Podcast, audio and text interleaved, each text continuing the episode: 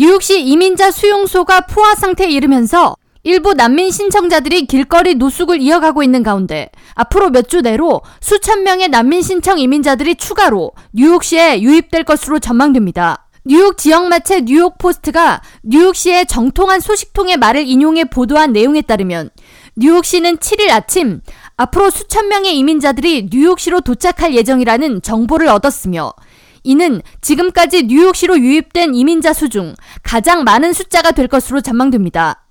이로 인해 이민자들 중 다수는 뉴욕시가 아닌 뉴욕주 일부 구역으로 분산되는 것이 불가피할 전망입니다. 많은 수의 이민자 유입과 함께 이들 중 학령기 아동 및 청소년들을 새학기 시작과 함께 학교에 어떻게 분산 배치해야 하는지에 대해 교육 관계자들의 시름이 깊어지고 있습니다.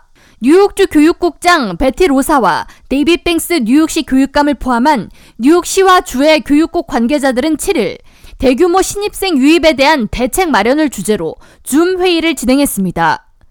뉴욕포스트는 해당 미팅이 베티 로사 뉴욕주 교육국장에 의해 주최됐으며 뉴욕시에 도착한 학령기 이민자 학생들을 뉴욕주로 어떻게 분산시킬지에 대한 논의가 이어졌다고 전했습니다. 이어 뉴욕 주민들은 자신의 집 주변으로 이민자들이 분산 배치돼 자신의 자녀가 다니는 학교에 이민 가정의 자녀가 등록한다면 이 모든 희생에 대해 분노할 자격이 있다고 덧붙였습니다.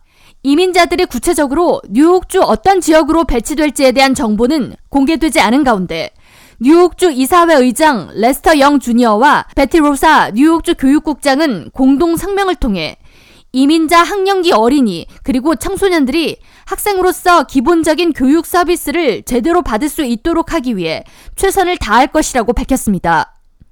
캐티 호컬 뉴욕 주지사는 최근 기자회견을 통해 새 회계연도 예산안에 국경을 넘어온 이민자 가정의 자녀를 교육하기 위한 교육 예산으로 삼백사십오억 달러에 달하는 대규모 자금을 배정해뒀다고 설명하면서 이들이 제이 외국어로서 영어를 익히는 데 필요한 전문 교사를 추가로 고용하고 학교별 수용 가능한 인원을 파악해 이들이 정착하고 적응하는 것을 돕겠다고 전했습니다.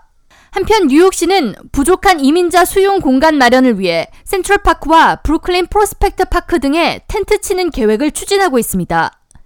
시장실 비서 파비앙 레비는 칠 일 어린이를 포함한 가족들이 잘 공간이 없기 때문에 비어있는 장소는 어디든지 숙소로 마련할 방법을 찾고 있다고 말했습니다. 블룸버그 통신은 이와 같은 상황에 대해 맨해튼 센트럴파크는 지난 천구백삼십년 대공황 당시 실직자들을 위한 판자촌이 세워진 적이 있으며 팬데믹 기간 확진자를 관리하기 위한 야전 병원으로도 사용됐다고 전하면서 센트럴파크 등을 이용한 이민자 수용 계획은 현재 뉴욕시에 닥친 이민자 수용 위기 해결에 도움이 될 것이라고 평가했습니다. K라디오 전영숙입니다.